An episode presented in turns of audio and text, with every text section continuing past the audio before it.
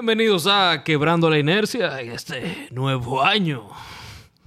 Eh, en el podcast este de Agua, porque ajá, yo tengo que resignarme y decirle a ustedes que díganle a este podcast como le dé su maldita gana. Y por lo visto su maldita gana es el podcast este de Agua. Yo soy obviamente este de Agua. Y mi invitado de hoy yo lo quería hacer mucho aquí y ya lo tengo. Manuel Yabra.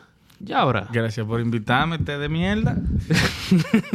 Un placer para mí verte aquí. Bienvenido a la República Socialista Soviética de mi podcast. Si comienza a hablarme de vaina política, ya tú sabes que yo no lo que voy a decir una vez disparate. Que esta vaina yo no sé ni En una nueva temporada. Yabra, ¿por qué tú me dices té de mierda?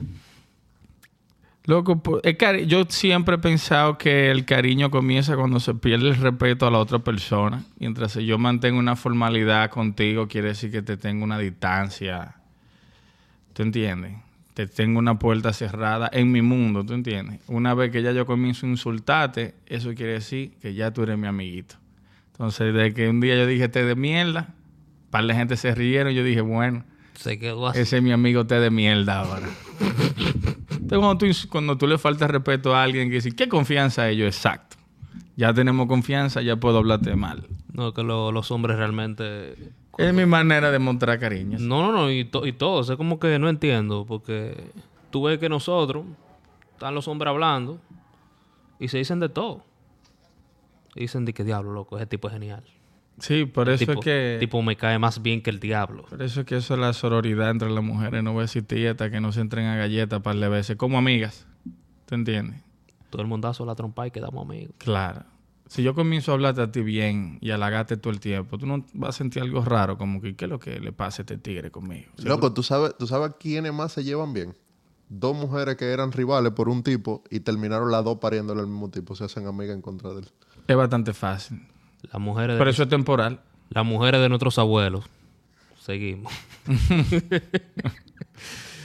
Está chulo esto a ti, aquí te deja agua. Muy ápero. Sí, no, no, loco, eh, caballa media. Un, un- Muy duro, muy un, un estudiazo, tú eres loco. Felicidades. No, gracias, gracias. Gracias. No, no- no era a ti te deja agua esta parte. Lo de felicidades fue a... Ah, la felicidad de ellos yo me la cojo a mí también. Ah, oh, bueno, pues felicidades para los dos entonces. Y mm, la razón por la que yo te traje aquí. Uno, porque yo quiero hablar contigo. Me encanta hablar contigo. Dos, eh, me encanta... Pasar un resumen. Tú eres santo pero, tú te dedicas a la comedia. Sí, Pero también tú produces comedia. Y también tú eres podcastero. sí. Soy el círculo completo del cliché del comediante del 2018 para acá. La... Tengo todas las... Todas. Yo creo que tengo dos. Por ahora tiene dos, sí. No, tú tienes una extra. Tú haces memes informativos. Digo, no le vamos a decir meme a la mierda esa que tú haces, pero... Esta vaina contigo, loco. que yo no soy memero. Yo no dije eso, pero ¿cómo se le dice esa mierda? Tú haces post informativo, Haces con un meme de vez en cuando. Jode con meme también. Mi abuelita le va a decir, mi, mi mamá le va a decir meme y lo- todo el mundo le va a decir meme. Ahora, como tú quieras definirlo, y eso es personal. Pues, imagínate tú. Es de- tú. Tú estás luchando con algo, veo, todo el tiempo. De que quebrando la inercia. Este es el podcast este de Jagua. No soy memero. Ah, pues, Gracias, bro. Gracias. Ponte como a ti te dé tu maldita gana, te deja agua. Le voy a cambiar el nombre también. Tú eres, tú eres transmeme. Eres tú. tú. Tú haces eso, pero no te identificas como aquello. Está bien. ¿Cómo tú te identificas entonces? Instagramer. Y ¿Y que tú... Eso es peor que ser memero. ¿Quieres ponerte influencer? no, loco, eso es peor. Tú eres loco. A mí no me, ¿No te gusta que te definan? no me gusta que me definan como influencer. ¿Cuál título es el que más te gusta? El de stand-up. Loco, yo no... O sea, sí, yo lo veo como, como comediante de stand-up. Porque ahora mismo, actualmente, actualmente, yo le estoy dedicando... ¿Qué es lo que están tocando aquí? Hay alguien tocando ahí. Hay alguien tocando ahí. Tú supiste que las mujeres no... Se devolvieron. La- las mujeres se volvieron y no cerraron. Lo primero que le dijeron que hicieran fue que cerraran la puerta del maldito estudio. Y no la cierran. Yo estoy siguiendo la vaina igualito. Todo ha grabado igual. Yo he grabado más de 120 episodios, yo sé. Y yo edito muy poco. podemos seguir hablando de todo lo que tú quieras. Ya, ahora, explícame tu apellido. Explícame, explícame ese maldito apellido, loco. Yabra no es mi apellido. Eh, mi apellido originalmente debió de ser Minacián. Mi familia, mi bisabuelo es, fue armenio y, y contra la guerra se escapó en un barco y llegó aquí pensando que era Cuba como por dos semanas. Y cuando llegó le preguntaron el nombre, y él dijo, el, su nombre era Sitrak Yabra, Yabra era su segundo nombre, Sitrak Yabra Minasian Name. Todos los armenios terminan en Ian, En Ian. Como mi ídolo Kim Kardashian. y cuando él dijo su nombre, le dijeron, donde sea que te lo dicen, dijo, ok, usted se llama ahora Manuel Yabra. Y mi abuelo dijo, ok. Entonces, Yabra es el segundo nombre de mi bisabuelo, pero todo el mundo se quedó con eso. Pero originalmente debería de ser Minasian, que en verdad es Minas. Ian, eh, hijo de, o algo así. Sí, sí, como Johnson o cuando tú le agregas al- Allá los Andersen, eh, Rodríguez, el hijo de Rodrigo. no me sabía esa, pero allá López, el hijo de López. en el, en, en el norte, para allá, en Europa, el- en Islandia, por ejemplo, es Dori- eh, Doris Dottir. Dottir, eh, hija, y Andersen, eh, Paul, Paul Andersen, el hijo de... Entonces lo mío, Yabra viene siendo el segundo nombre de mis abuelos. Está súper gay ese nombre también, ¿eh? Que No, Yabra. no está súper gay porque yo estaba como que... eh, sí, ese nombre definitivamente tiene que ser... En mi ignorancia, obviamente. No, ese apellido tiene que ser... Ese tipo tiene que ser árabe. ¿Por qué? Porque Sí. el tipo tiene barba y tiene un apellido raro. Lo que contó la barba y toda la vaina, eh, yo no me parezco casi nada a la parte de mi abuelo que viene de allá. Yo me parezco más a los Mora que vienen de La Vega y después de La Vega no sé qué más. hay. No hay, no hay como trazar más para atrás que hay allá. O sea, yo me parezco a mi mamá más que todo. Tani. Mora de la Vega. Ajá. No de los pollos, de la casa Mora. También conocido como los Mora pobres. Los Mora pobres. Bueno, fueron, los moras esos eran pobres. Los moras ricos de La Vega tenían pollo. El tigre se mató en su helicóptero. Mi abuelo se murió de Alzheimer. No, tú entiendes, no, no es la misma historia. Para nada. Sí, ok, no. Lo que pasa es que me choca que tú digas que los Mora pobres porque en verdad los Mora ricos son los de los pollos. Ajá, yo no soy el de los pollos. Yo soy el de la tienda. La de la tela. El nieto de Doña Irma. De la tienda que se quemó los otros días. Coño, ya va. No es mentira. Es verdad que se quemó. De la tienda que se quemó los otros días ya en el pueblo. No, y tú esperas, mm, loco, porque dime tú, que persona de mi edad, todo el mundo fue con su abuela o su mamá a casa A. Casa Mora, sí. Mi familia entera trabajó... Bueno, decir, trabaja con la industria textil en su gran mayoría, de parte de madre y de padre. Los dos trabajaron lo que fueron fábrica, uniforme, tela. Y, y, y, y yo, tuve. que duré un tiempo en eso y me salí para comediante, pero... Sí. Desastre a comer. Di que. Ey, ey, ey, ey. Había gente que me... Ey, ey, ey. Yo, no, yo Ok, nunca... Te la cobraste. Eh, ahí, oye. perdón. Oye, se la cobró. Atento di que la vaina Yo un par de veces decía que yo era como Satre, productor textil. yo fui diseñador de moda, en verdad fue. Productor, productor textil vino después cuando comencé a hacer uniforme y vaina y diferente, pero... O sea, loco, mira, a principios de los 2000 todo el mundo quería una bermudita Bad Boy. Eso era mi papá. Mi papá era que tenía la bad boy aquí. Sí. Tú lo, tú lo dices así, pero tú eres un pedazo de historia andante. Bueno, mm, fue la marca que más se vendió localmente como ropa y marca aquí. Que también fue la marca que más apoyó o casi una totalidad lo que fue el cable en este país. Toda la competencia, los primeros patrocinios de cable lo dio mi papá en este país. Em, comenzó, hizo algo interesante que yo pude vivir joven, que fue que antes el, el que usaba Bad Boy Tú podías ser pobre como podías ser rico, no importa. Eso lo vendía en cualquier en, eh, vaina, en la sirena, lo que sea. Y el mundo del cable no tiene que ver con cuánto dinero tú tienes, es qué tan bueno tú eres. No, el mundo del skateboard son una balsa de tigre de granado realmente. Yo creo o que sea, el no había que- diferencia. El único que no está de granado en Monte Cable. Tony Hawk. Tony Hawk lo acaban de operar como de una cadera ahora. Sí, Tony Hawk, Tony Hawk se operó. El problema es que el- los problemas de Tony Hawk ahora mismo son la crisis existencial que él tiene. Sí, se nota que está pasando por algo. no, no, Está viejito ya. Loco, que a un nivel de que Tony Hawk está, a un- está a un nivel de que la gente lo recuerda, pero más o menos. ¿Tú has visto lo que él sube? De que, que la gente que tú te pareces a... Sí, sí, loco, de que, o sea, enseña, enseña su, su documento y van en el, en el TSA, de que, mira, que no te llamas Tony, Hawk, como, Ajá. como, Como Tony Hawk. Hawk. ¿Tú Coño. sabes con quién se casó la hija de Tony Hawk? Con, creo que fue con la hija de Kurt Cobain. El hijo de Tony Hawk con la hija de Kurt Cobain. Con la hija de Kurt Cobain. Oye, qué mezcla, bro. No, loco, eso es posiblemente la, la, la boda de la nostalgia, loco. Sí. Esos, esos dos hijos son la nostalgia de, de mi juventud, como quien dice. sí. El otro día estaba el director en el trabajo mío y puso a todo lo que da Smell Like a Teen Spirit, loco, y se oía en el pasillo entero. Es verdad. Es loco full. Yo no puedo oír esa canción más. Cuando me preguntaban, lo, Col Vean, tampoco. y cuando preguntaban. ¿y cómo, se- loco, ¿y cómo se llama esa canción? Y yo, oh, se llama Copetazo al Espíritu Joven. Bien, Muy duro. muy bien. Tú sabes que posiblemente Kurt Cobain no se hubiese matado si no hubiese sido por esa canción, ¿verdad? Dicen que él no se hubiera matado, sino porque eh, Courtney Love no lo mata primero, pero de que, que eso iba a pasar como sea. La gente culpa a Courtney Love de que él sea un vicioso. No, Que volvimos, volvemos al mismo tema. A Courtney Love le cayó el mismo tema del síndrome de Yoko Ono. Sí. Hablan de un mamita. Que todo, el Más. que, que todo el mundo culpa a la mujer de la desgracia que le pasan al tigre.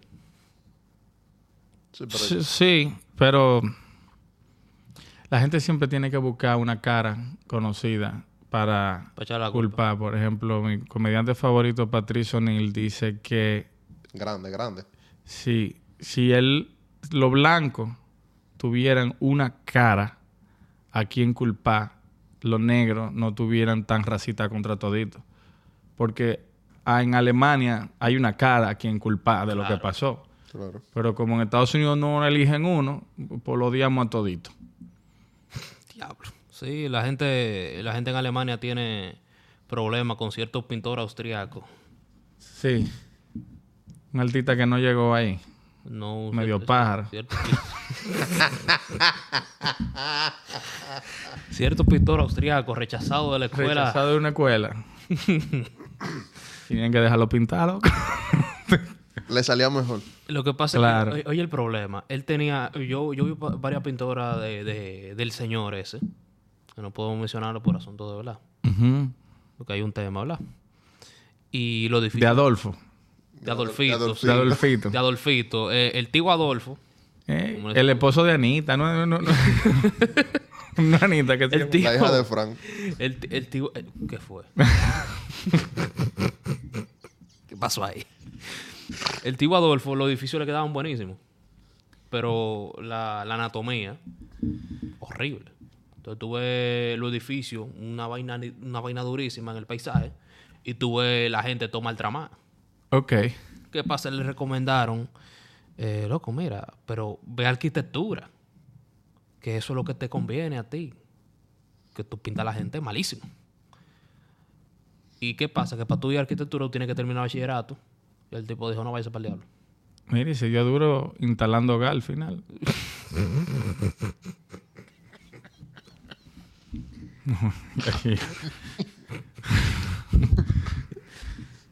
Hey, cada quien descubre el- para lo que da a veces tarde, viejo. Tiro era duro con, tú sabes. Hablando de vaina para lo que uno da, que tú tuviste en la industria textil también, igual que tu familia. Ujú. Eh, ¿Cómo fue tu paso por la, por la industria textil? Ya que estamos explorando un poco tu vida. La industria textil.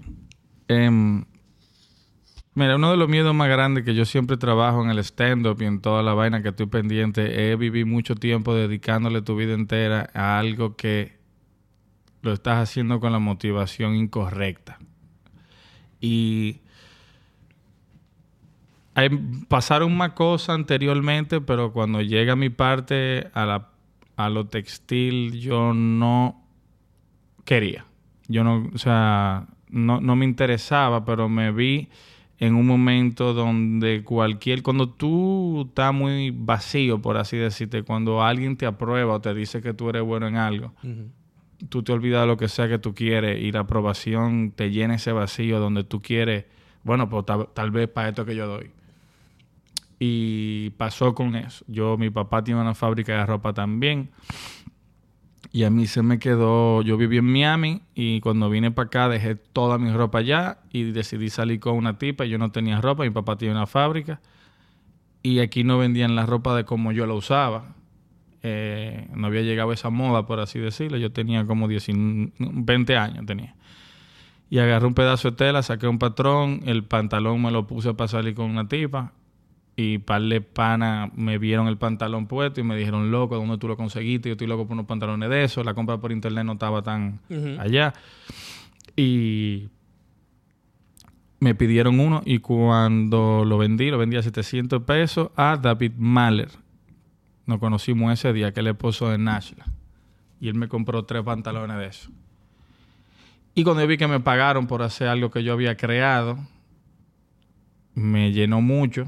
Y yo dije, esto se siente ápero. Yo estoy ganando dinero por algo que yo creé de cero, que me inventé yo. Yo quiero seguir pues, buscando este sentimiento. Entonces comencé y me metí en la industria textil, obsesionándome por aprender, porque no fui a ninguna universidad de eso. Entonces todo lo mío era observando. Yo soy muy curioso y soy muy obsesivo con lo que me coja. Y comencé a meter mano ahí todos los días y, com- y de pasé de pantalones a chores, de chores a camisa, de camisa a camisa manga corta, allá que no sé qué, y comencé a explorar más eso. Sin embargo, mi experiencia con eso eh, llega a un punto donde esa motivación eh, se acaba. Y a mí se me acabó. Y ya yo no quería seguir haciendo ropa, pero, que para mí esto es la cosa más importante que he aprendido, tú no quieres, no se lleven de mí, esta es mi historia, pero tengan como, o sea, observen bien si le está pasando algo parecido, donde tú comienzas a darte bueno y a darte a conocer en algo que no necesariamente es algo que tú quieres. Y a veces tú lo estás haciendo porque nada, porque tú haces esto y te dijeron que tú eres bueno. Pero tal vez, ¿tú entiendes? Tal vez tú no quieras esa vaina. Entonces, la motivación así se fue acabando, donde yo no quiero seguir haciendo esto, yo sé que yo tengo las facilidades, yo sé que tengo los conocimientos, tengo todo alrededor que indica que yo tengo que hacer esto, mi papá, mi mamá, mi tía, mi abuela, mi abuelo, todo el mundo hace esto, pues entonces yo tengo que hacer esto.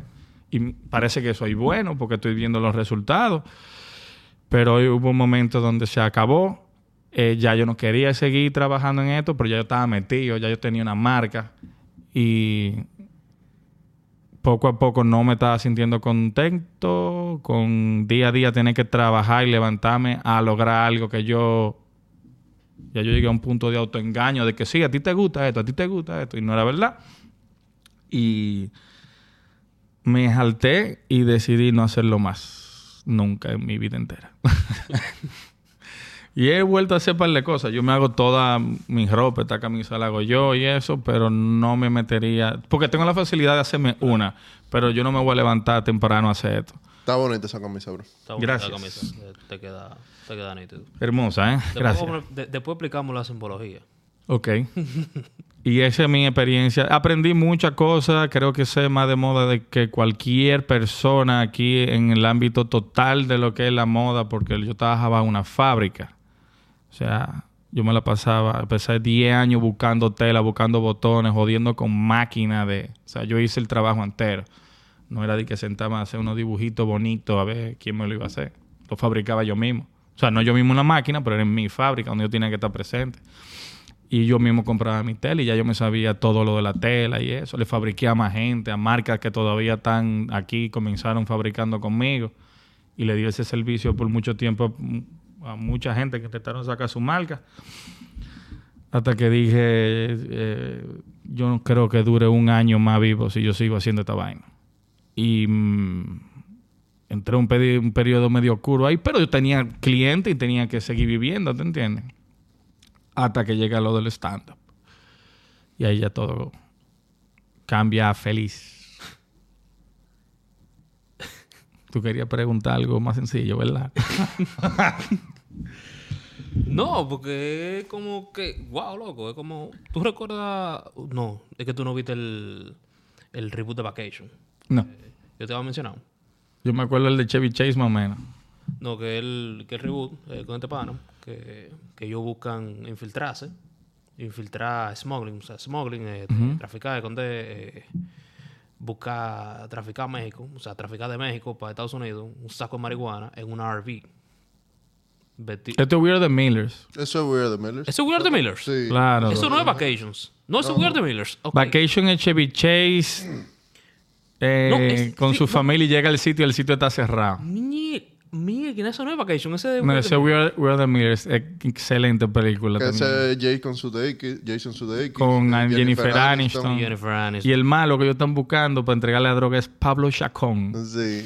Así se llama el personaje. Siempre se me quedó de que Pablo Chacón. ¿Cómo? ¿Qué, qué nombre más? Pero Chacón. O sea, que es una parodia del Chapo, ¿verdad? Me imagino que tiene que ser algo por ahí.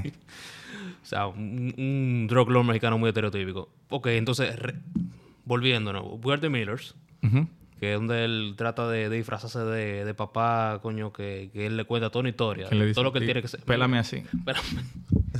Y que Que mira. él da, él da una descripción. Loco, que me una guíe de la descripción, loco, vida. de que- que mira, yo quiero. Yo El tío le dice que... Que Este- esto, esto, este es la es el pe- que tú quieres. Esta es la pela que tú quieres. Y dice pela que... Exactamente. Porque era como que, loco, yo quiero una, una vaina que un- de un tipo rutinario, que está harto de su familia, de sus hijos, que sé yo, que, que está harto de su jefe, esposa. que no quiere coño de nada, que tienen que, que, tienen que levantarse temprano, loco. Hasta, right here. hasta reunir el valor para volarme, el- para volarme la cabeza. El tipo dijo, coño, el tipo dijo, coño, can relate. Sí. Entonces le enseña la pela de él. que Este. Esta es la pela. Este, la pela. es dura esa película. Y pasa. Claro. Claro. Yo lo viví como dos o tres veces antes de ahora. De esa... Ese era el miedo mío. El miedo que representa ese tipo en esa película. O sea, tu miedo era casarte y... Sí. El miedo mío, básicamente, loco, yo no quería tener una vida normal. Yo no quería tener una vida normal. Desde que yo tengo uso de razón, desde chiquito se comenzó a notar. Y para mí, ahora mismo acordándome, yo era un carajito como aperísimo. Pero, me- o sea, si ahora mismo lo conozco, yo dijera, deje ese muchacho así, tranquilo pero to- no era socialmente aceptado ni en el colegio ni todo. Caía raro, ¿Me caía... lo dice o me lo pregunta? claro. Y...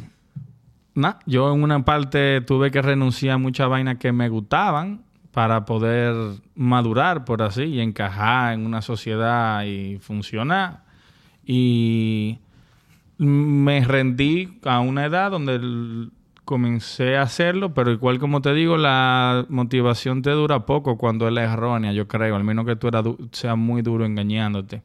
O tengas una crianza a la cual tú nunca cuestionaste tu vida entera. Yo me la pasé cuestionándola desde que me acuerdo.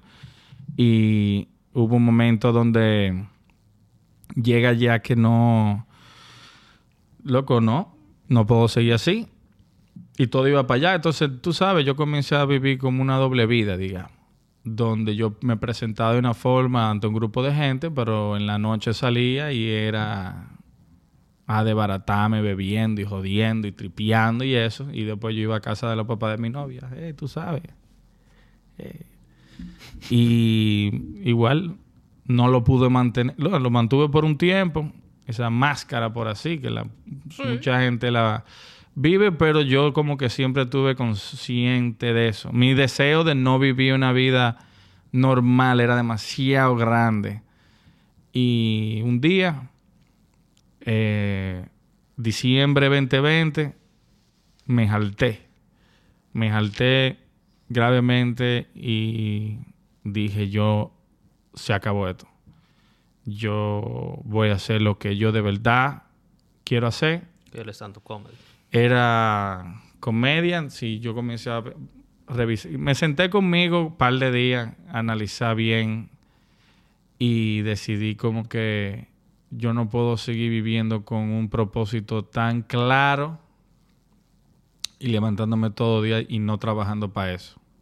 Hay gente que puede, y diría lo envidio, pero no, donde na, ta- la vida lo está viviendo a ellos, por así decirlo, y yo no, yo no quería. Y yo me acuerdo que de chiquito yo no quería eso. Yo me acuerdo que chiquitico, yo como con 15 años, yo escribía de siempre. Y yo escribía canciones, que así, escribía cuentos, escribía poesía. Y ganaba en los colegios y toda la vaina. Y yo le dije un pana mío una vez a Pedro, Pedro Crouch. Era como medio en relajo. Yo dije, tú sabes que yo si llego a los 20 y estoy trabajando dije, como esta gente así, yo me mato. Y nosotros nos reíamos de eso. Pero yo me acuerdo que yo lo sentía eso. O sea, yo estoy muy presente de que la vida se acaba y que esto de que, que es un regalo y todo eso, como lo quieran poner. Pero para mí no era suficiente levantarme y estar agradecido de que tengo una familia. Estoy agradecido de que para mí eso no era suficiente. Mi gana de hacer algo diferente. Y más era dar un mensaje, que era siempre ha sido como la motivación a gente que tal vez está pasando vaina igual que yo, o piensa igual que yo, y el sistema educativo, el sistema de la psicología y toda la vaina te llevan a que no, que el, buen- el niño bueno es este que va por aquí. Sí. Pero a mí me por ese camino del niño bueno me pesaba demasiado y me tenía en una tristeza grandísima. Porque eh, yo creo que si tú no tienes ningún tipo de talento, que fue lo que a mí me pasó, yo quería ser de una forma, yo quería tener una tarima. Yo quería darle algo a la gente de lo que yo pudiera crear, que me lo dio un poquito la ropa, pero no fue suficiente. Pero yo honestamente no tenía ningún tipo de talento para hacer ningún tipo de música. Pero el único arte que yo conocí era música. Cuando yo encuentro lo que es el stand-up, ahí fue como, espérate, esto se hace. ¿Qué es esta vaina? Y ya yo dije, esto sí es lo que yo quiero hacer. Y en esto yo soy bueno, yo no tengo que cantar bien, yo no tengo que tocar un instrumento. Y exactamente, vamos a quitar la parte de la música, vamos a quitar toda la parte la cual yo no puedo hacer. Esto es solamente un micrófono y yo hablar. Y usualmente hacer a la gente reír, que era lo que yo siempre hacía, desde siempre, lo que me metió en problemas, y era lo que más me gustaba de mí mismo. Es que yo podía hacer a la gente reír, como la podía hacer encojonar También. ese poder arriba de la gente, no arriba de ese poder que tú dices yo soy relevante aquí. Había niños que estaban en el colegio que yo ni me sabía su nombre, que sacaban su nota buena y su mamá se lo aplaudía y le hacía su cumpleaños.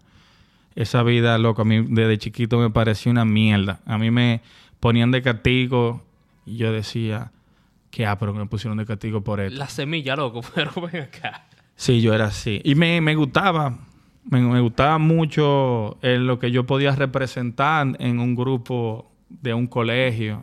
Yo, a mí, vota- yo, a mí me votaron de un colegio, me votaron de otro y después en el último colegio hice mi último año y teniendo una semana en el colegio, eh, votaron por mí como presidente del curso. Yo tenía ese carisma y me gustaba. Ahora, si me hubieran puesto de presidente, lo hago como Trump. Yo decía, yo no sé qué yo hago aquí, yo no me quería ganar. Yo no me quería ver si yo podía hacer esto. Pero me gustaba mucho ese carisma y esa capacidad de hablar y de meterme como en problemas, no por decir algo mal, sino por los cuestionamientos que yo tenía. Yo me acuerdo que una vez me daban el mismo día biología y me daban religión. Y yo llegué El diablo. Sí, yo llené todo el examen de religión con la respuesta de biología y llené toda la de biología con respuesta de religión. Tal y tal vaina, Dios lo creo. Y yo me tu- y yo agarré Sí. y yo agarré y yo me puse, yo estudié para hacer eso, pues yo sabía que el examen cuatrimestral me tocaba el mismo día. Yo estudié para cambiar la respuesta y después hacer que los dos profesores me explicaban por qué yo saqué mala nota. Me llevaron a la dirección. Y dice, bueno, que ustedes me tienen confundido porque uno me dice a mí que Dios y el otro me dice que el Big Bang. Entonces, pónganse de acuerdo entre ustedes. Porque eso fue lo que ustedes me enseñaron aquí. O sea, si, si, si tú me lo permites, si tú me permites la intromisión. O sea, él cogió y de maldad hizo la vaina mal para poner a discutir los dos profesores. Pero si nos vamos a que el sistema está en que tú pongas la respuesta correcta, que tú te aprendiste en el libro y que tú, tú la reces, como mismo te la dicen, entonces tú estás mal. Pero si no vamos al critical thinking que te llevó a tú hacer eso, entonces tú eres un maldito genio y hay que exonerarte la prueba, hasta la Loco, prueba tú eres- tú eres- Bueno, tú- tú- eso, tú- di- eso dije yo. Tú tú- eras, tú eras, tú eras- Eso pensé yo cuando lo hice. La profesora no pensó lo mismo. Lo que hicieron fue comenzaron los problemas.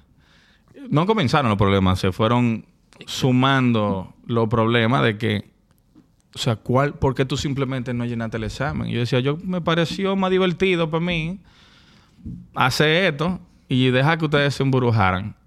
Por Y- puro gusto. Lo que eso está perísimo, porque los profesores se quedaron como que... Yo dije, bueno, el problema está entre ustedes dos, porque ya no meto ese examen entonces. Si tú me pones ahí al profesor de religión, que no es lo que tú me estás enseñando, entonces tú me estás hablando mentira en la clase. Yo estoy perdiendo mi tiempo. Yo lo hice en verdad, pues yo quería que quitaran religión de la clase. Y esa fue mi forma de aprobarlo a los 15 años. Ahora, qué carajito más heavy, loco. Sí. No, loco, un, qué carajito más ápero. un maldito Henry Kissinger.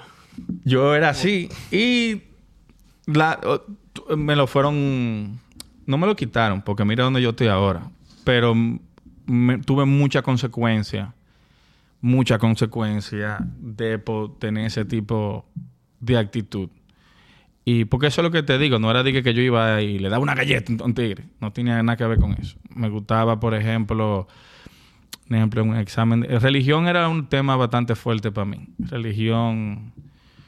Era claro, tú sabes que todo el mundo habla de lo cristiano aquí en religión. Entonces yo hacía mi posición de Buda. Y yo decía, porque, porque yo tengo que creer en la religión de ustedes, que no sé qué. Me iba por ahí, por la cruzada y todas las... Que tenían que... Algo de que aprendí una religión. Iba por la cruzada.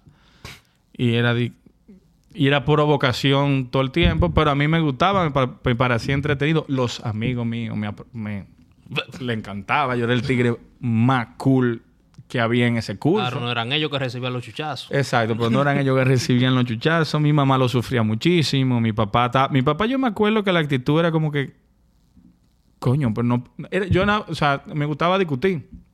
Y era medio difícil discutir conmigo a esa edad, porque yo leía de que Nietzsche a esa edad. Sí, en, cu- en- en cuarto Diablo, de, loco. en cuarto de primaria, loco, loco, yo tuve que En cuarto hacer- primaria tú saltaste de que con Así habla Zaratustra. coño, co- Loco, no. Yo en cuarto de primaria era fan de Charles Manson, era. Y yo lo defendía y después en el colegio hice una exposición de que uno de tus ídolos. Y llegué Loco. como vestido... Tú tienes que vestirte de uno de tus ídolos. Loco. Y llegué. Yo llegué de Johnny Knoxville una vez. Yo quería... Esa era la vida que yo quería Bueno, full. Johnny Knoxville... eh, Sí, loco, porque Yo Johnny- quería hacer jackas. Yo quería trabajar en jackas. Yo no sabía hacer películas, pero yo hacía eso. Yo montaba el cable también y yo quería hacer eso. Y me dijeron que podía hacer lo que yo quisiera. Sí, Johnny Knoxville hizo lo mismo que tú. Y después llegué en una como Charles Johnny Manson. Knoxville hizo un degree, loco. Él es científico y dropeó al último día. Ah, bueno. Hizo una Yo vi carrera- esa vaina Loco, el tipo hizo una carrera entera y dropeó al último día. Yo, yo, yo me acuerdo que joven o teenager o lo que sea, yo veía la vida de esos tigres. Decía, esos tipos o sea, viven la vida haciendo eso. Entonces, la- yo siempre pensaba, la- yo vi Fight Club, no sé si tú viste Fight Club, y esto de que la, Fincher. Diablo, sí. y toda esta vaina de Fight Club a mí me hizo un efecto grande en la cabeza, donde yo dije, espérate, pero que así. Tú me que yo veía a Fight Club seis, te estoy hablando de tres veces al día, por lo menos. Tenía el libro, me lo leí como cuatro veces y mezclale eso que descubro para ese tiempo a George Carlin. Entonces se te mezcla esta, eso, eso era, toda mi influencia era eso. Después comienzo a conocer de que Bill Hicks, toda esta vaina, y esta cabeza está oyendo, leyendo vaina de Nietzsche con vaina. Después comienzo a ir a Tool, la letra que escribía Maynard. Da la mierda. Y no te estoy hablando de, de que yo lo oía, que yo llegaba a mi casa y me la pasaba el día entero en esa vaina. Y no, a veces no, a- buscando la letra, buscando en una página de que el significado. Y Ya, pero tú sabes que consumí, comenzando con consumir Fight Club. A nivel, esa a nivel, manera. a nivel que tú lo, a nivel que tú lo consumías, podía salir muy, muy bien o muy, muy mal. Por el suerte. tiempo dirá. Creo que hay mucha porque- información. Porque, porque- porque la cosa con Fight Club es no entenderla. Y no entender Fight Club lleva gente a cierta cosa. Bueno, yo le a la edad que yo la vi, con todo lo que yo estaba consumiendo y lo que estaba viviendo, me- yo, yo sentía que aunque yo no tenía la aprobación de los profesores o de mi papá o de mi familia, había algo más grande dándome la aprobación, que era una película. ¿Entiendes? Entonces a mí no me importa nada lo que piensen, porque ustedes, ustedes vieron la película, ustedes no saben más que él. ¿Tú entiendes? Y yo me volví, no me volví, pero en mi cabeza yo era una especie de Tyler Durden, así como...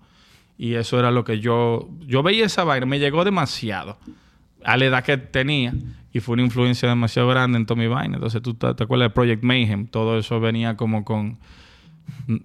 Entonces yo tenía como un, una especie de trato conmigo mismo de no te dejes joder de la sociedad haciendo lo que te están pidiendo por hacerlo.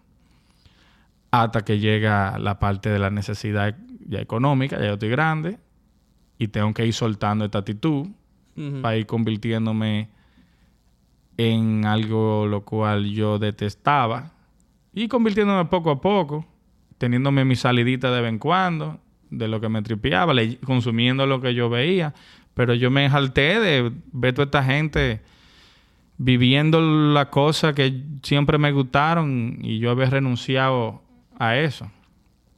Y eso te... Mira, la vaina, yo creo que el peor sentimiento que tú puedes tener es ver a otra gente lograr los sueños tuyos. Es para una persona como yo.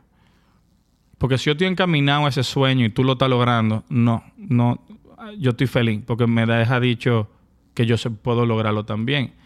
Pero cuando yo todos los días lo que estoy es comprando tela y doblando pantalones, y yo lo que quiero es estar en totalmente otro sitio.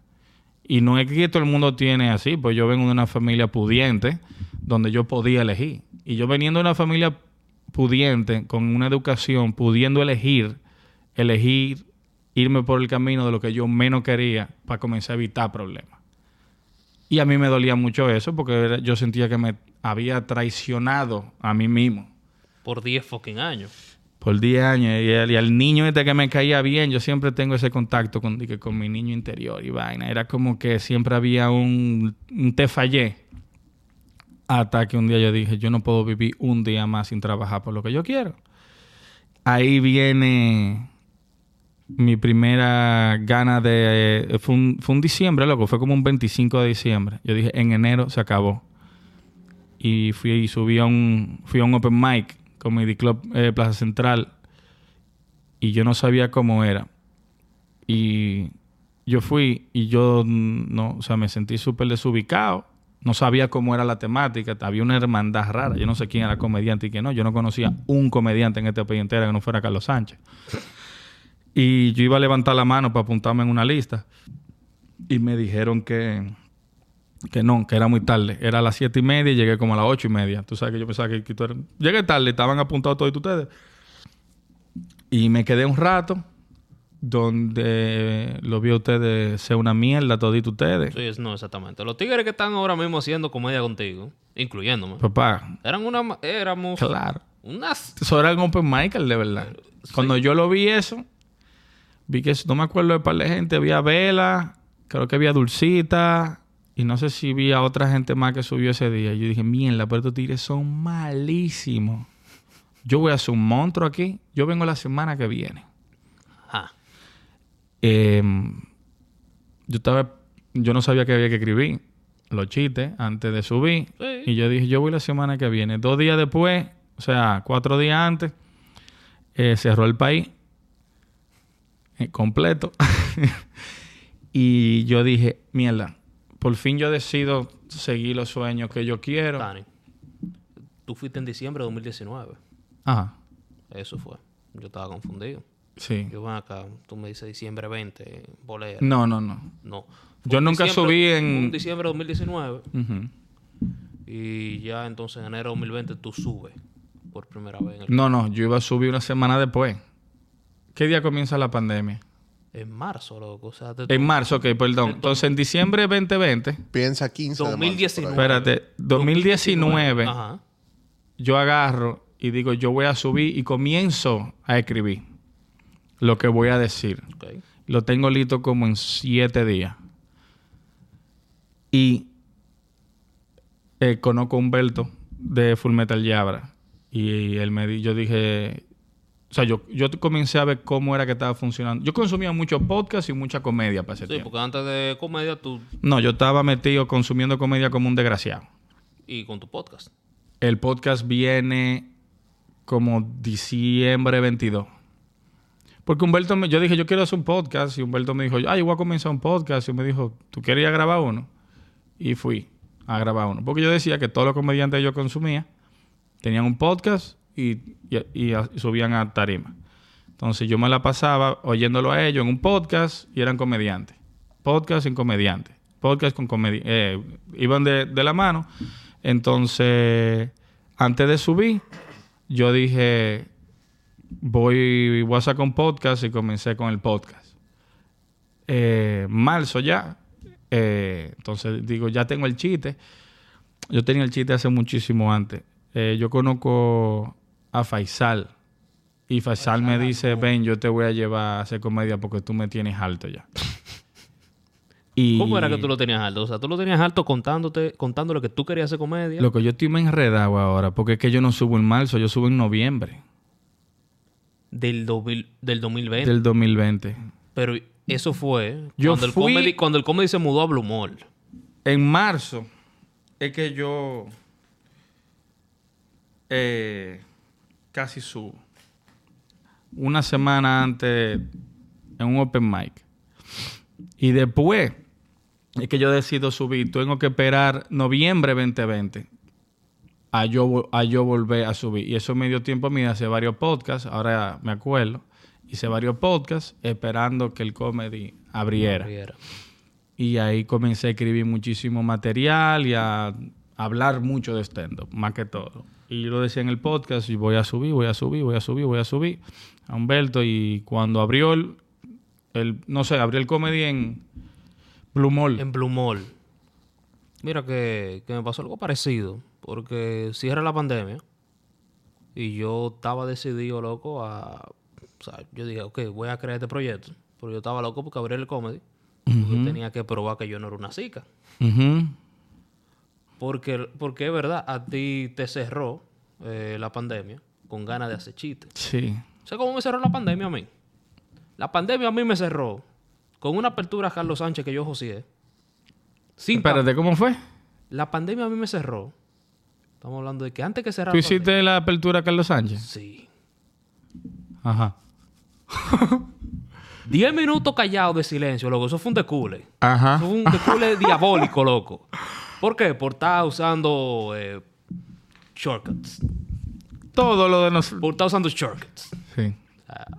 El que sí, lo voy a hacer, ¡fua! Deculadísimo. Y adivina qué. No hay redención. ¿Por qué? Cierra la vaina. Tú Ok. ves- Tú ves que mamá se lo al ejército de los 40 negros, loco, trancado. Wow. Wow. Se oye delicioso, déjame decirte. Pero... Coño. Crear esta vaina, encontrar la comedia que yo quiero hacer. ¿Sabes cuando yo encuentro la comida que yo quiero hacer?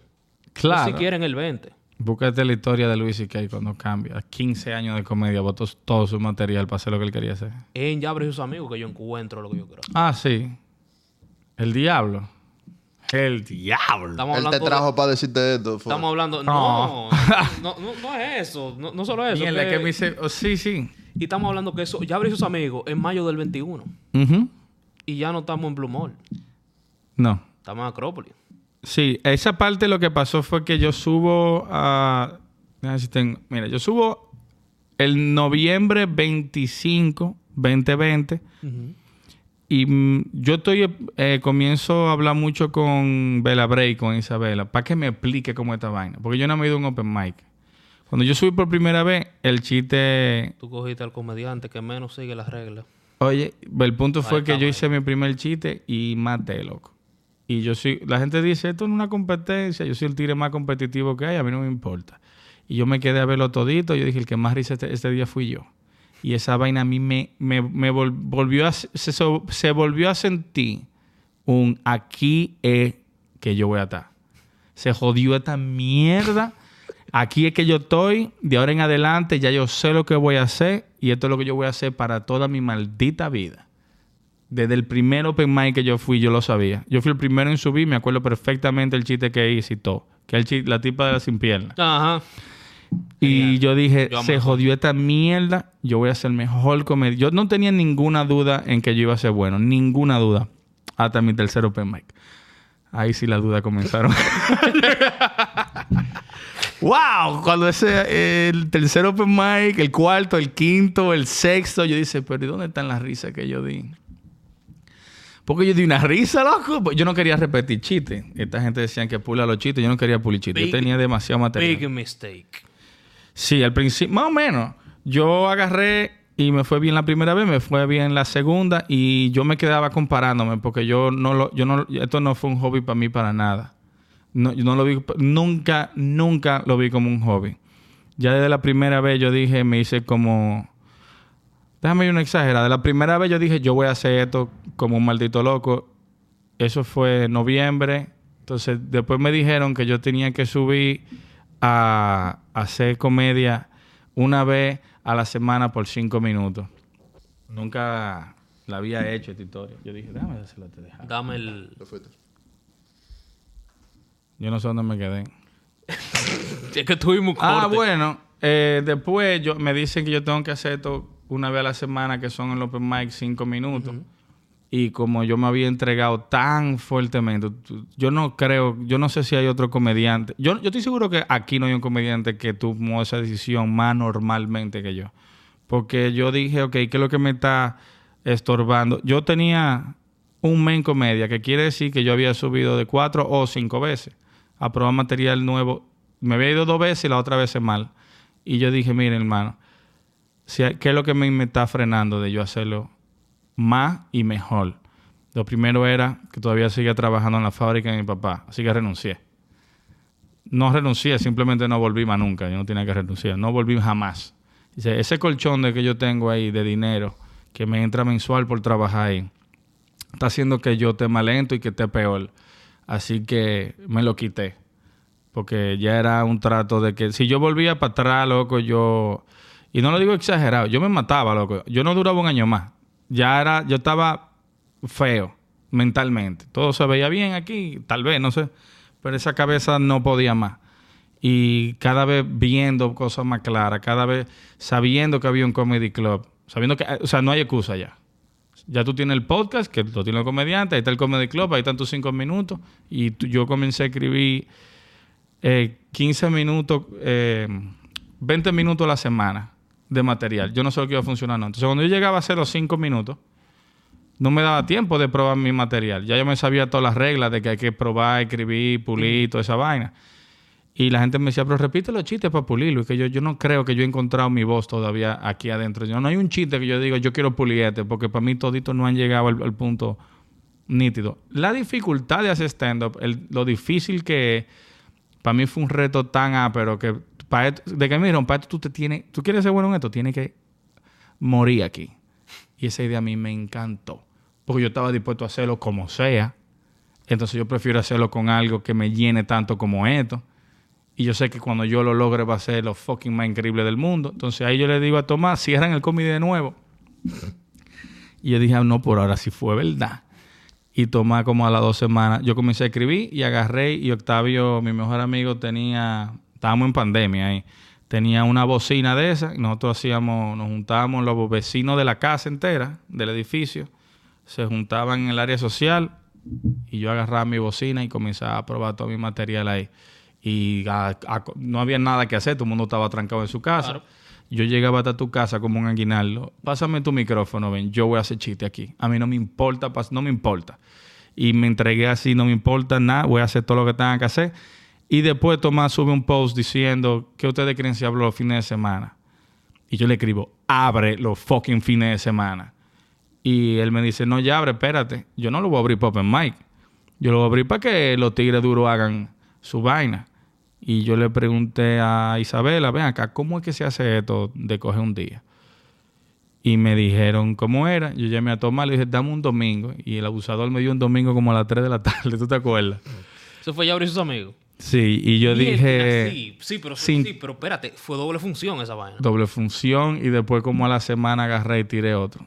Y entonces yo hice, yo dije, yo voy a hacer 20 minutos aquí. Ustedes hagan el tiempo que ustedes quieran. Yo necesito hacer 20 minutos en tarima. Estoy harto de hacer 5 y 5, 5 y 5, 5 y 5. Los chistes míos son, eran muy largos porque no sabía resumirlo.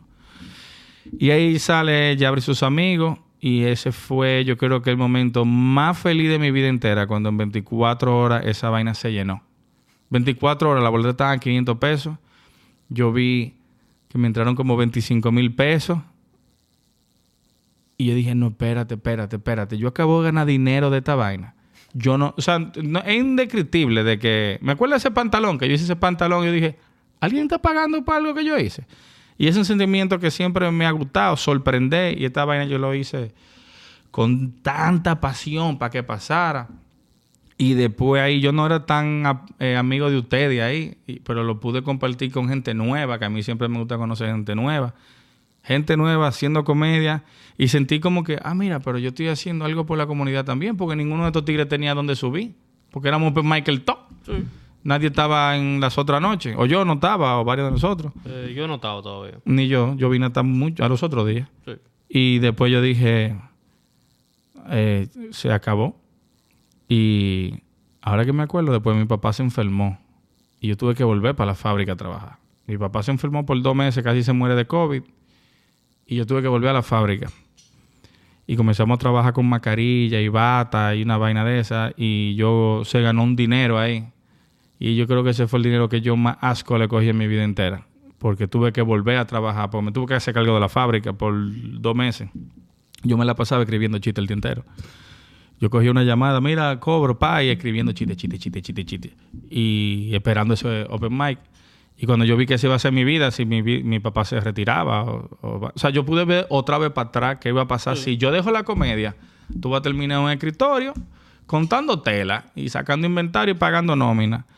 De que mi papá se recuperó, yo le dije, si tú estás pensando que yo, yo voy a quedarme con esto, olvídate. Lo puedes vender ahora mismo.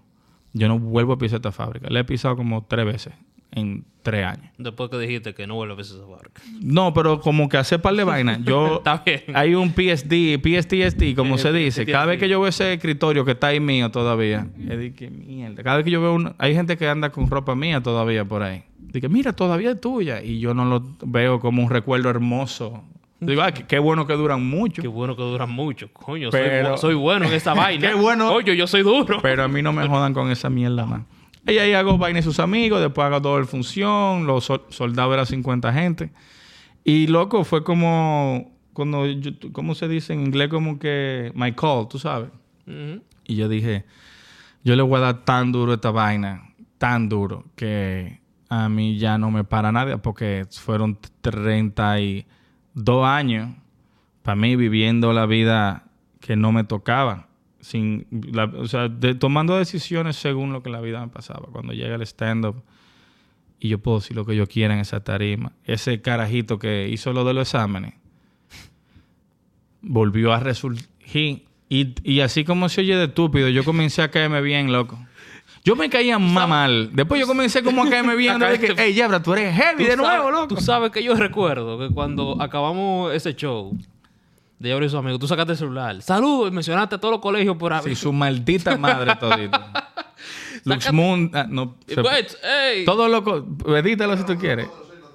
No, todos esos colegios los mandé a la mierda. No, pero es que tú, yo no, mí- yo estaba en un trance ahí de, de, de, porque era como un resentimiento muy grande de que yo sabía que yo, si yo hubiera sabido que yo era bueno y alguien me dice, tú eres bueno en esto, tal vez no tienen la culpa, tal vez ellos no sabían que el stand-up existía o la escritura, pero en un examen de aptitud, ¿qué le dicen? Sí. Nunca te sale escritor.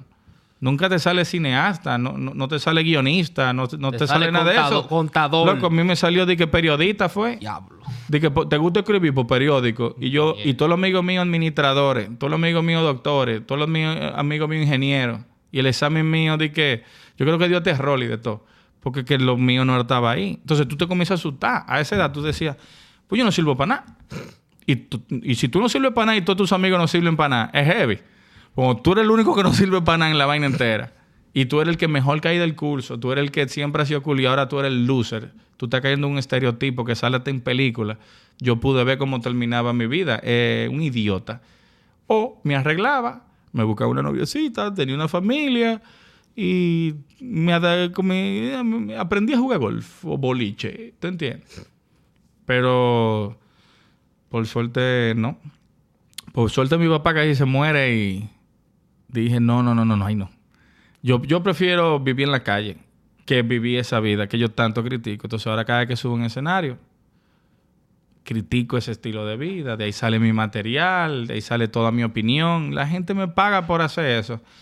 Y yo no, de verdad, tú me puedes poner a mí cualquier cosa en el mundo entero. Yo no la- nada, no hay nada que la campe. Solo polvo que yo he barajado por, un, por cinco minutos en un open mic. ¿Cuánto? No, yo ni sé. Tal, vez ni uno, tal vez era bulto todo. Pero tomé la decisión ahí de si me voy a Yolín, no les recomiendo hacer esto a nadie, al menos que otra cosa sea peor. Eso es lo que yo digo. Si, si el camino atrás es peor, como era el mío, yo agarré y renuncié y todavía sigo así a no tener una relación. Yo renuncié a casarme, yo renuncié a tener hijos, a tener una relación con una novia. Todo eso que me produjera cualquier tipo de distracción a yo ser comediante y viví de eso. Lo renuncié a todo. Sin un colchón y nada. Bye. A, a la mierda todo. Y eso me impulsó. Y ahora estamos aquí viviendo de esta vaina y ahora se ha vuelto un maldito trabajo. Pero No, me tú- tú en el alma. tipo- tú eres un caso, tú eres el caso de un tipo que estaba dispuesto a todo. Sí, todavía lo estoy. Hasta que yo, le, yo lo voy a mantener así. Porque que me gusta. Yo lo voy a mantener así, pisar. Yo tengo como 14 proyectos ahí. Y lo voy a hacer todo. Y lo voy a hacer todo porque encontré lo que me gusta. Y lo que no me gusta no lo vuelvo a hacer. Pero dentro del stand-up ya eso es lo que yo voy a hacer.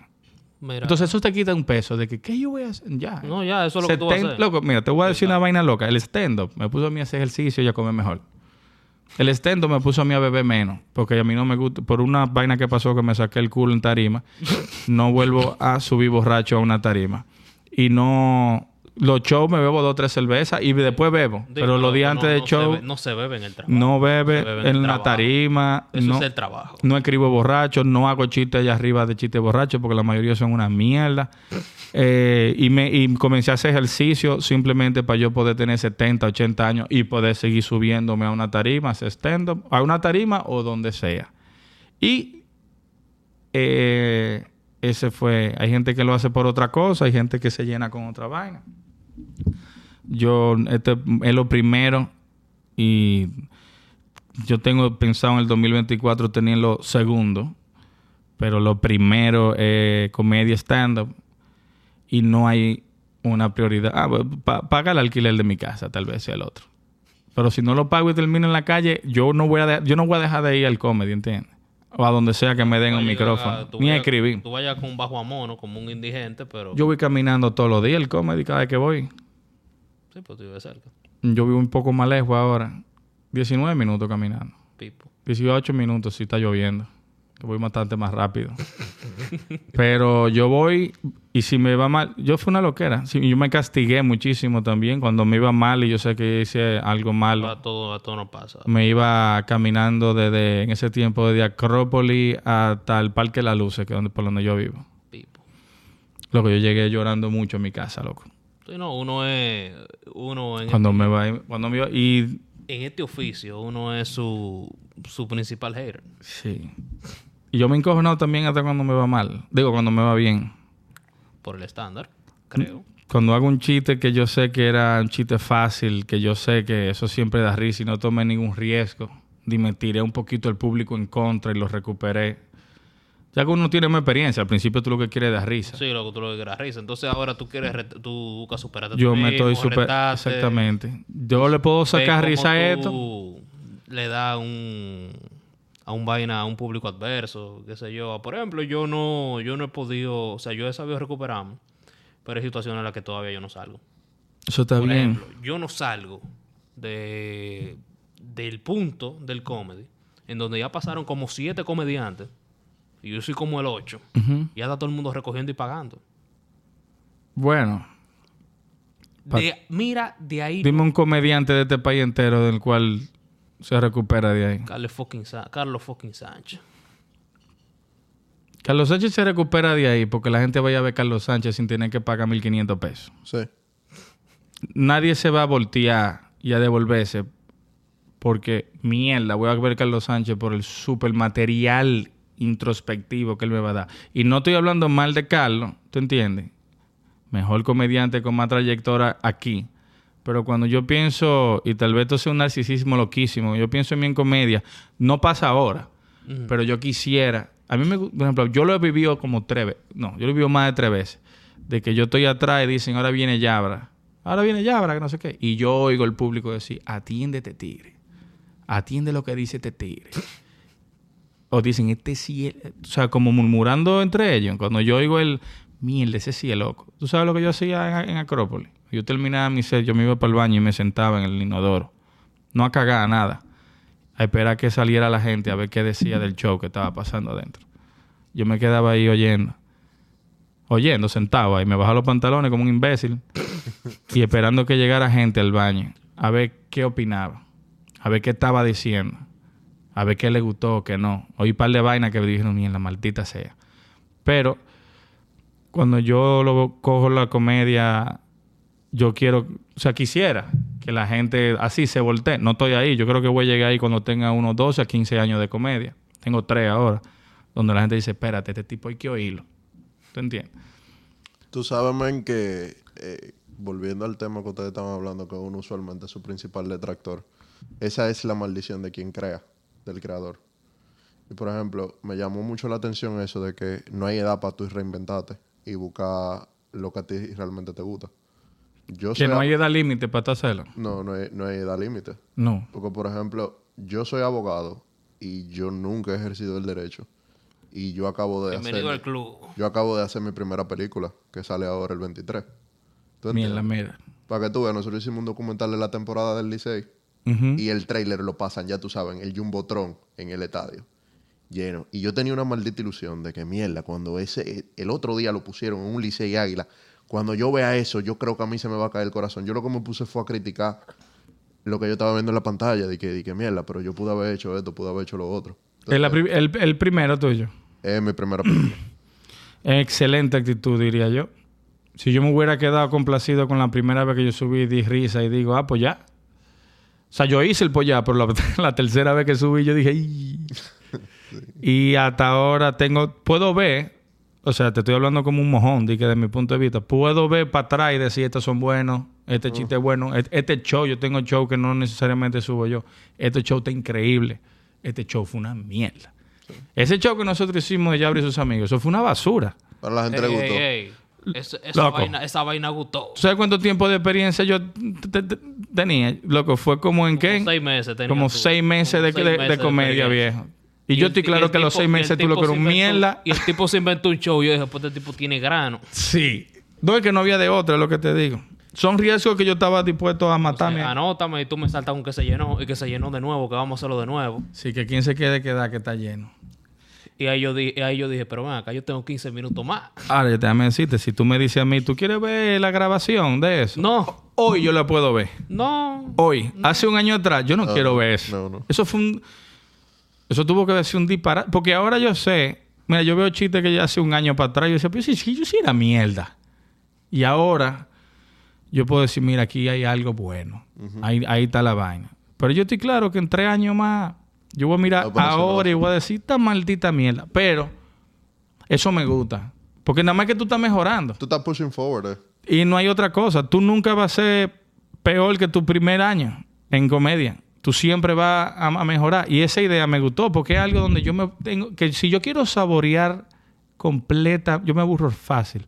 Si yo quiero saborear completamente los frutos de esta carrera, voy a tener que quedarme 20 años. Claro. Pero eso, eso me queda como... Ok, vamos a hacer 20 años de levantarme sin alarma. ¿Tú entiendes? Y poder beber después de los shows y ver muchísimas mujeres riéndose ahí. Y lo tires diciendo, mira, mi mujer casi me vota por lo que tú dijiste. Y gente parándote diciendo, yo no puedo ir chiste de esa vaina porque a mí me pasó eso cuando yo era chiquito. Si a ti te gusta eso, que es lo que siempre me ha gustado de chiquito, ver la gente reaccionar cuando yo hago cosas. Entonces, es una forma como... Te digo, no lo cambio. No hay, no hay nada. Lo que yo estoy escribiendo serie ahora, estoy escribiendo show, estoy escribiendo películas, voy para teatro a hacer, escribir toda esa vaina. Y me está costando, pe- pero el stand-up está ahí y el stand-up. Yo me estoy volviendo. Yo tengo como seis días que no hago stand-up y Y ya tú estás como un maldito síndrome de abstinencia, maldito vicioso. me estoy volviendo loco. Estoy, estoy Óyeme, hermano. me voy a dar para el trago ahorita y voy a agarrar para la gente en la calle. Y prepárense ahí. Loco, mi mejor amiga cumpleaños hoy. Y tú me dijiste de que tú quieres ir a grabar podcast. Y yo sí. Maldita. No importa. Sí, sí, necesito ¿Sabes lo yo- contacto. ¿Sabes lo mal que yo me siento, loco? No, no, necesito contacto. No, tú sabes lo bien que yo me siento. Yo necesitaba contacto con comedia, con comediantes. con tengo comedia. mucho que no lo veo, tengo mucho que no promuevo un show. Mucho no, no, no, hace como una semana. Pero tengo mucho que no promuevo un show, que no hago un flyer, que es lo que a mí me gusta. Hacer todo eso. Tú sabes que este año yo me di cuenta de una cosa. Que yo sí no estoy dispuesto a todo. Y de que ser musulmán, eso no te va a dejar nada. No, no, no. Yo dejé esa vaina el... Que la el- cerveza yo dejé esa vaina, yo y el esa puerco vaina- demasiado bueno. No, yo dejé esa vaina en el 2022. Buena, a veces, a veces uno toma buenas decisiones. No, no, no. No, yo, yo fui feliz durante, durante la gente de los de los bombitas. Eh, eh, mientras yo estuve con, con los bombitas, fue heavy. No comí chicharrón, ni bebí romo, ni nada. Tan bueno que el chicharrón y la cerveza juntas. Yo, fui, yo fui un dominicano que voluntariamente renunció a la cerveza y al Si hay algo que a mí me deja de hacer stand-up, es a mí me suspenden el alcohol y el chicharrón. Ahí lo negocio. Ahí, si ahora que tú lo dices. mm, y es fácil. Entonces yo me di cuenta en el 2023 que yo me pujé a todo, loco. O sea, yo me, yo me pujé en el, 2020, en el 2022, yo me pujé. Sí, yo he visto la vaina tuya. Tú Pero estabas subiendo y 2023 matando. En el 2023, loco, yo me llevé. Yo, yo conocí mi límite. Eh, cu- ¿Cuál es tu límite? Loco, la- el ritmo de trabajo que yo estaba llevando. En el 2023, el ritmo de trabajo que yo estaba llevando, loco. Se quemaste, heavy. Yo no pasé de 16 episodios del podcast. Yo dije, güey. Yo dije, Tani. No, y completó los 16 porque lo forzamos a hacer cuatro más porque eran 12. ¿Y qué es lo que se te hace difícil? A ver si te ayuda. Loco, eh, uno, o sea, no solo llevar el podcast, crear contenido y hacer stand-up. A mí me gusta hacer las tres cosas. O sea, claro. ¿Tú tienes trabajo? Antes, antes, antes, claro. Ya. Todavía. Antes- Déjalo. no. Ah. Antes, no. Por eso pero yo me es estoy diciendo, hay algo más que te está quitando tiempo. Porque hace- hacer podcast, grabar una hora y, y hacer chistecitos No, esto- 15 minutos en un sitio. no, esto- algo más tú esto- estás haciendo. No, esto lleva más tiempo. Claro. Yo te digo de mi experiencia. Pero me Sal di- del otro trabajo para que tú veas cuántos episodios diarios tú vas a estar Lo que haciendo. te quiero decir es que con todo lo que me, con todo lo que me perdí, con todo el por todo el tiempo que le dediqué al stand por todo el tiempo que le dediqué a la investigación, por todo el tiempo que le dediqué a crear contenido. O sea, yo me perdí de saco de mierda. ¿Cómo qué? Loco. Piénsalo bien. Piensa hasta qué punto tú estás pensando que todo lo que tú de verdad te deberías estar pensando. O dime de verdad que tú te perdiste. Par de cenitas de mierda familiar y para estar pidiéndote cuándo tú vas a tener un hijo, cuándo tú vas a, tener una novia, que si ella está embarazada, que si tú te pajeas Si tú- todavía. Que si tú no prendes. Que ajá, que si tú preñas y no preñas. Eso fue lo que te... ¿Qué más te, te perdiste? Dime. Coño, tú estás frustrado con el tío tuyo. ¿Qué más tú te O sea, perdiste? ¿se, puede, Dime. decir- se puede decir el chiste del tío tuyo? Claro, claro. Eh, ¿O no lo hacemos, el chiste del tío tuyo? Hacerlo aquí. Bueno, no, no, no, no, no, porque. O sea, no. tú no lo vas a entregar ya. Tú, tú- tú no lo vas a entregar todavía. Para decirle a la gente, miren, vayamos a este tigre que va a ser el chiste del tío. Loco, tú, tú dices lo que tú quieras. Yo tengo como 500 chistes más ahí. El chiste del tío yo creo que de basado en mentiras reales. bueno, basado en mentiras reales fue mi primera hora. Yo creo que se puede decir. Que los tíos nada más te preguntan... Loco, Mira, ¿tú, tú viste el, el, el closer mío de, de este año? El- eh, amo el semen, no soy gay. Sí. Loco, es un- uno de los mejores chistes que yo, Coño. que yo he oído en este país. Yo cuando lo hice dije... Pero ¿y esta belleza que yo he escrito aquí. Loco, yo vi esa vaina y dije, este tipo está loco. Sí. Loco, tú estás fumado. Y todo eso escrito sobrio.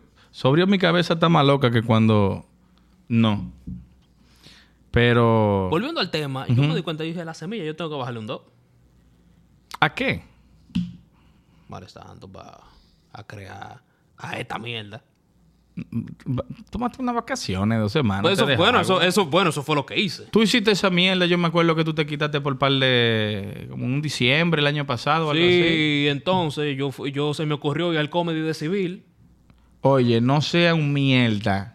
Y no vaya para tú ahora que estás pegado Se tú me- con el podcast. Se me, se me ocurrió. ¿Qué, qué- Oye, mira, ¿qué número es espérate. que es este ahora? Este es el 17. Eh, eh, el número 16... No, no, no. Eh, Primero, segunda temporada. Eh, primer, Líder, espérese. el ¿Top primero- qué que te deja agua? A mí me sale tu top en los podcasts do- dominicanos. Bueno, Normal, mira, después del lío de normal. Duarte llegamos al top 3. Oye, esa maldita vaina. Una y ahora tú vas a decir que, que- Mire, buen pussy. Agárrese los granos y siga y mantenga esa línea. O quítese el colchón para que tú veas que no hay... es lo que te digo. No frene. Tú estás loco, te dejas el diablo. Yo tengo cuarto apostado contigo. Oh, pero ven acá. Mira, cuando tú sacaste esta vaina, yo me puse más contento que el diablo. Pero dije, por fin, alguien que vale la pena oírlo, loco. Men. La y- creta, loco. Pero tú, pero tú tienes un podcast. y Yo no oigo esa mierda. Y fue, fue como que el, el, el charteo más pendejo de la bolita del mundo, porque lo que se aquí se estaba buscando era, como él dijo, él escribir menos y hablar más. Pero que era una vaina que si lo veían la mamá de él, la mía y la tía, no le importaba. Y mira la vaina. Sí, eso, hermano. Estaba na- una falta una pela lo que hay que darte a ti. Está bien, está bien. Tú no puedes bajarle. Menos ahora a perder momentum. ¿Sabes lo que es un momentum? Sí, yo sé lo El que tú momentum. tienes ahora mismo. Él hizo un Day Chappelle, fue. Sí, no- pero siéndote de agua. no es lo mismo te de agua, te no es de chapelo yo, líder.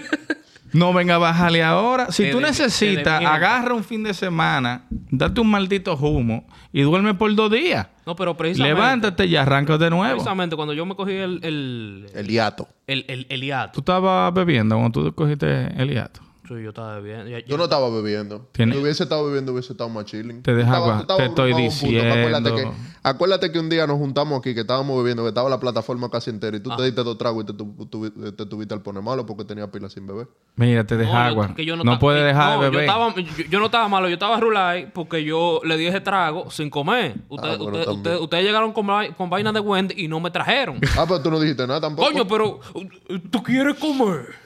Claro que yo quiero Te comer. deja agua. No puedes dejar de beber romo y no puedes dejar de comer. Yo me di un jugo. Porque si no, te va a aburrir. Esto, esto no es para gente normal.